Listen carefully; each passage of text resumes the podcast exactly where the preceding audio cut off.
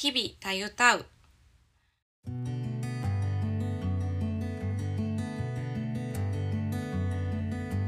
皆さんこんにちは。ダドールのあやかです。今日もよろしくお願いします。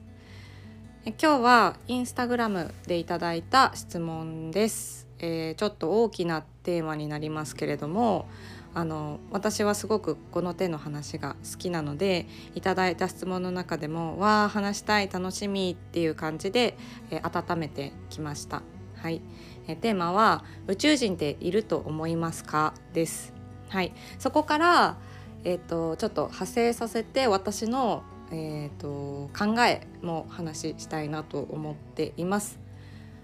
で、えーまず宇宙人なんですけれどもうんとそもそも論で私はこの自分が見ている景色世界、えー、全てのものが時々本当に存在してるのかなって疑問に思う時があります。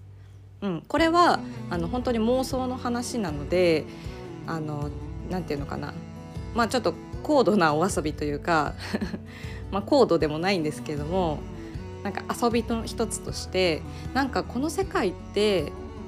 本当に存在してるのかな？例えば夢の中が現実なんじゃないかな本当はとか。私にはこの景色がすごく綺麗に見えるけど隣にいる人はすごく汚い景色に見えてるかもしれないよなとかもっと言ったら私のこの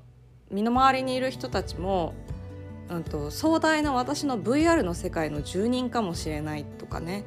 なんかそういう風なこうちょっと壮大な妄想を繰り広げるんですよ。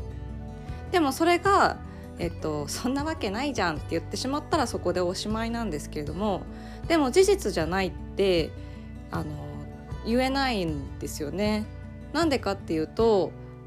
全部が VR の世界だとしたら事実じゃないっそんなことありえないって言ってくる人さえも私の VR の世界の住人だから すごい話ですよね。だからねあの宇宙人の話に戻ると宇宙人は、えー、と私の目には見えていないだけで存在しているかどうかはわからないんですよ。でもあのおそらくなんですけど、うん、と宇宙人だったり神様だったり、えーお化けの類だったりそういうあの今の世の中で目に見えていない科学的根拠がないからあの実在しないって言われてるものたちってあの見えてないだけでいないっては言えないと思うんですよね。うん、ありえないかもしれないけどでも人間が決定づけているだけでうんと人間が人間のこの技術を持って決定づけているだけででも存在しないなんて絶対言えないと思うんですよね私はね。うん、だからあの宇宙人の話で言えばえっと見たことないけど見たことないけどいるんじゃないかなって思います。なぜなら単語があるからあの宇宙人っていうというかこう言葉ってうんと想像できるというかこうやっぱりあるから生まれてるんじゃないかなって思うんですよね。神様も姿形はないけど実際いるわけじゃないですか。だってあの、ね、ある宗教の人たちからしたらあのキリストが神様だったり、ね、あのなんだろうシバ神とか 私インドが好きだからインドの神様しか出てこないけどガネーシャとか、まあ、ブッダとかってあの実在したかどうかは分からないけど目に見えてないだけでいるじゃないですか。うん、っていう話になってくるかなと思います。はい、でね、あのーそこからちょっと私のあの幸せ論についてなんですけれどもうんとなんていうのかな。えっともうちょっとこう何？もう少し現実に寄ってみるとまあさっきのその VR の世界っていうのは極端でえっと、例えば私と隣にいる人が見てる景色ってあの一致するかどうかって確認できないじゃないですか。あの最近というかちょっと前に、えっと、ドレスの写真をこう見せられて何色に見えますかっていうのがあったと思うんですよね。で私はあれが青と黒にしか見えなかったけど白と金に見える人がいるっていう話でその白と金に見える人がいるって言われても私にはどうやったって青と黒にしか見えない？だからあの私がこの世界を見てというかじゃあ例えば今日の外の景色を見て綺麗だなって思っても隣隣にいる人はうわなんか汚いなって思ってるかもしれないし同じ綺麗だなって思っててもこの青の見え方は違うかもしれないし目で見た情報とかうんと耳で聞いた情報とか、うんと口で味わった情報手で感じた情報からこう感情を決めるのは絶対的に自分自身なんですよ。隣にいる人はその情報を感じ取った結果綺麗だねと感じてる私もこの情報を感じ取った結果綺麗だねと感じてるだけどその情報受け取った情報にはもしかしたらズレがあるかもしれない。だけど同じ綺麗だねっていう単語で共有し合ってる。うん。この話で言うとえっと処理するのは自分なんですよ。つまりどんなことさえどんなことでも私たちは幸せにも不幸せにもコントロールできると私は思っていて美味しいご飯を食べた。幸せだな。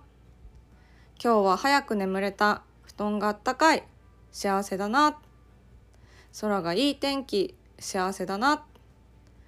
逆に雨が降ってる。は悲しいな、えー、上司が怒ってる。辛いな、えー、職場の空気が悪い。しんどいな。これ一個一個あ情報を受け取って幸せか不幸せか決めてるのは私だから上司が怒っててもあなんか怒ってくれてる幸せだなって思えさえすればすごいあの生きるの楽になると思うんですよね。うん。てかどうにでもなるというかそれってすごいなんか実際私もそういうふうには絶対思えないし怒ってる人がいたらしんどいしなんか雨降ってたら行きたくないしどこにも。そういう風な気持ちで生きてはいるけどこの定義さえ知っとけばつまりこの目で見てるものは実在するか分かんないしでもその実在するって決めてるのは自分。で見てる景色も、えーと、それをどう受け取るのかは自分が決めてる、えー、人の言葉さえもそれがいい意味なのか悪い意味なのかっていうのも自分の心が決めてる。この定義さえ分かってしまえばうわーもうムカつくわあの上司って思ってもいやでもさ怒ってくれんのって実は結構幸せなことなんかもよ。とかうわ雨降ってるめっちゃ嫌って思っても雨が降ってなんて最高なんだみたいな。気持ちいいみたいな。緑が喜んでるって変換することができたらすごく楽になると思いませんかね。うん、なんかある芸人さんをすごい今思い出したけどね。私たちの自身の心が、えーと、幸せ不幸せいろんな感情を持っている、うん、だけど本当にさコントロールできる。でもっともっと最初の話に戻るとまた宇宙人の話に戻りますけれども、えー、宇宙人が、えーといるいないっていうのは自分の気持ち次第でもいるにもできるしいないにもできる。うん、神様が、えー、見えないけど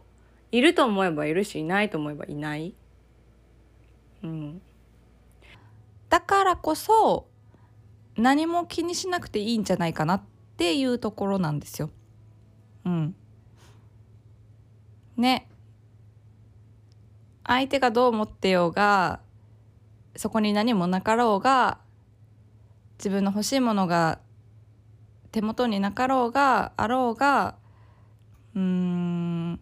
怒ってようが笑ってようが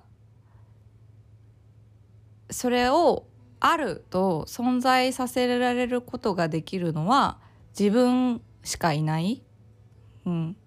あるって決めてるのは自分。だからその感情の部分幸せとか悲しいとか辛いとか、うん、なんか感動したっていうのもある。心の中にその感情があるって決めてるのは多分自分多分っていうか決めてるのは自分なんですよ。うん、なんかそう思うとすごく面白いんじゃないかなこの世の中ってってはい思っていますね。ちょっと壮大なテーマになってというかこう脱線がすごく多かったんですけどもはい私の、えーと、宇宙人論というかこう幸せは自分の心が決めるっていうのはどういう理論で成り立ってるかどういう私の考えからこの幸せは心が決めるってよくあるけれども私の中での解釈はこれだっていうことかなと思って聞いてもらえればいいなと思います。そんな感じでした。今日もありがとうございました。それではまたお話ししましょう。さようなら。